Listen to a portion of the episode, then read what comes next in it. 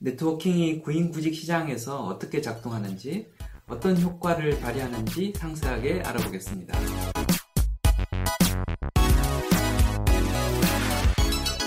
안녕하세요. 커넥팅자 TV의 장프로입니다. 어, 연배가 있으신 분들이나 자기 개발서에 따르면 인맥이 중요하다고들 합니다. 그런데 잘 나가는 분들 중에서 상당수는 인맥 없이 잘 살아왔고 굳이 왜 인맥이 필요한지 모르겠다는 분들도 많습니다. 뭐가 맞는 말일까요? 어, 제가 보기엔 둘 다 맞는 말입니다. 왜냐하면 인맥이란 저 연령대에서는 굳이 필요 없다가 연령대가 올라가면서 점점 필요해지는 속성이 있기 때문입니다. 저 연령대에서는 테크니컬한 업무 전문성이 핵심 역량의 거의 전부이기 때문에 굳이 인맥을 동원하지 않아도 사는데 지장이 없습니다. 그런데 나이를 먹으면서 직급이 높아지면 영업, 조직 관리, 사업 개발 등의 업무를 맡게 되는데 이런 업무를 잘 하려면 네트워킹 역량이 필요할 수밖에 없습니다. 그래서 뒤늦게 후회를 하게 되는 경우가 많습니다.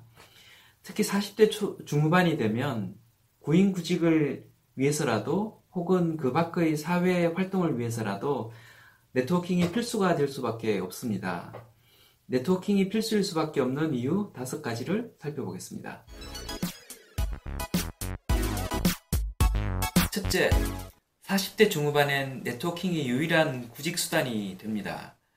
인구 분포 구조상 인력 시장 내 40대 중후반들의 인력 공급은 기업들의 구인 수요를 훨씬 상회합니다. 그래서 회사가 비용을 들여가며 인력을 모집하는 헤드헌팅, 잡포탈 구인 공고 등에서 40대 중후반 분들은 많은 경우 대상에서 제외됩니다. 임원급 포지션을 빼면 이 연령대에는 지인을 통한 이직이 사실상 유일한 대안이 되는 경우가 많습니다. 이동 가능한 회사 파악에 네트워킹보다 더 효과적인 방법은 없습니다. 어, 이직을 할 땐 대개 본인의 핵심 역량을 매개로 해서 이동하게 됩니다. 매개가 되는 핵심 역량에는 펑션 역량과 도메인 난리 등을 줄 수 있겠는데요. 보험 회사에서 인사 업무를 한 사람은 화장품 회사나 광고 회사로 이동해 인사 업무를 할 수 있는데 이는 펑션 역량을 매개로 했다고 볼 수 있습니다.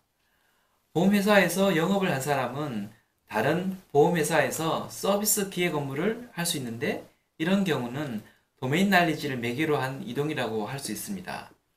그런데 이렇게 특정 역량을 매개로 옮길 경우 옮길 수 있는 회사의 범주는 너무나 넓어 도대체 어떤 회사들이 자신의 역량 세수로 옮겨갈 수 있는지 알기가 무척 어렵습니다.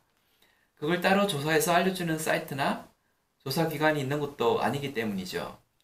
그런데 네트워킹을 하게 되면 이런 정보들을 효과적으로 빠르게 파악하는 것이 가능합니다.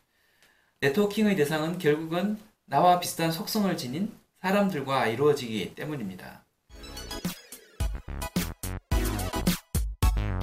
세 번째, 인맥을 통한 이직의 경우 펑션이나 산업 관점에서 이동의 한계가 없습니다.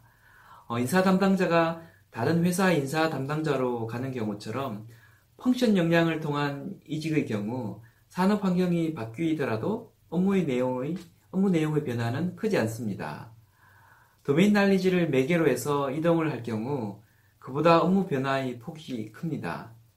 중공업 회사에서 에너지 관련된 업무를 하던 제 후배가 사모펀드 에너지 부분 운용심사역으로 이동을 한 적이 있는데 이런 경우 업무 환경이 많이 바뀌게 됩니다. 그런데 이보다 더 극심한 변화가 가능한 것이 인맥을 통한 이직입니다. 인간 댐댐이와 기본적인 자질에 대한 신뢰를 바탕으로 움직이기 때문에 전혀 다른 업무를 맡는 경우가 많습니다.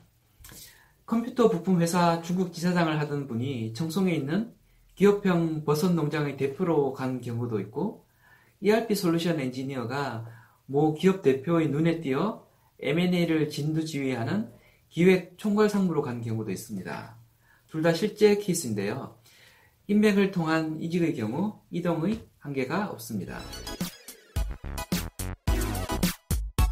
네 번째, 네트워킹 과정에 직접 오퍼를 받을 확률도 상당히 높습니다. 어, 낯선 사람이 낯선 회사에 입사하면 이력서도 검토하고 인터뷰도 여러 차례 하고 reference check도 하게 됩니다. 어, 잘 모르기 때문에 여러 형태로 screening 하는 과정을 거치게 됩니다. 확인 가능한 팩트를 이용해서 확인이 불가능한 능력과 심성을 파악해야 하기 때문에 이직을 위한 허들이 높을 수밖에 없습니다. 그런데 아는 사람일 경우 이미 오랜 기간 동안 다양한 루트로 파악된 정보들이 암묵적으로 존재하기 때문에 이직에 따른 불필요한 허들은 거의 없어졌다고 보면 됩니다. 그래서 느닷없이 파격적인 오퍼가 직접 날아오기도 합니다. 은퇴 시기에 자영업을 준비하던 IT 영업맨이 후배로부터 선배님 그러지 말고 그냥 저희 회사를 한번 맡아보시는 것이 어떻겠습니까? 이런 오퍼가 날아올 수도 있습니다. 이건 역시 실제 케이스입니다. 다섯 번째, 잘 나가는 사람들의 에너지를 받을 수 있습니다.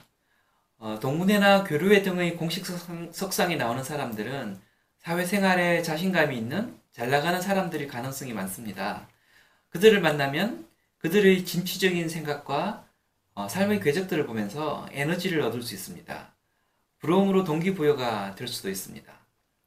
특히 규모에 관계없이 성장세에 있는 사업하는 지인을 보면 에너지를 많이 얻을 수 있습니다. 경우에 따라서는 떡고물도 떨어집니다. 어 그런 거 해줄 사람이 필요했는데 네가 한번 해볼래? 이런 먹거리가 생기기도 합니다. 지금까지 커넥팅다 TV의 장프로였고요. 이직이나 경력 관리에 대해 고민하고 계신 분들, 제 의견이 도움이 되었다고 생각되시는 분들께서는 구독과 함께 좋아요 버튼 한번 눌러주시길 부탁드립니다. 감사합니다.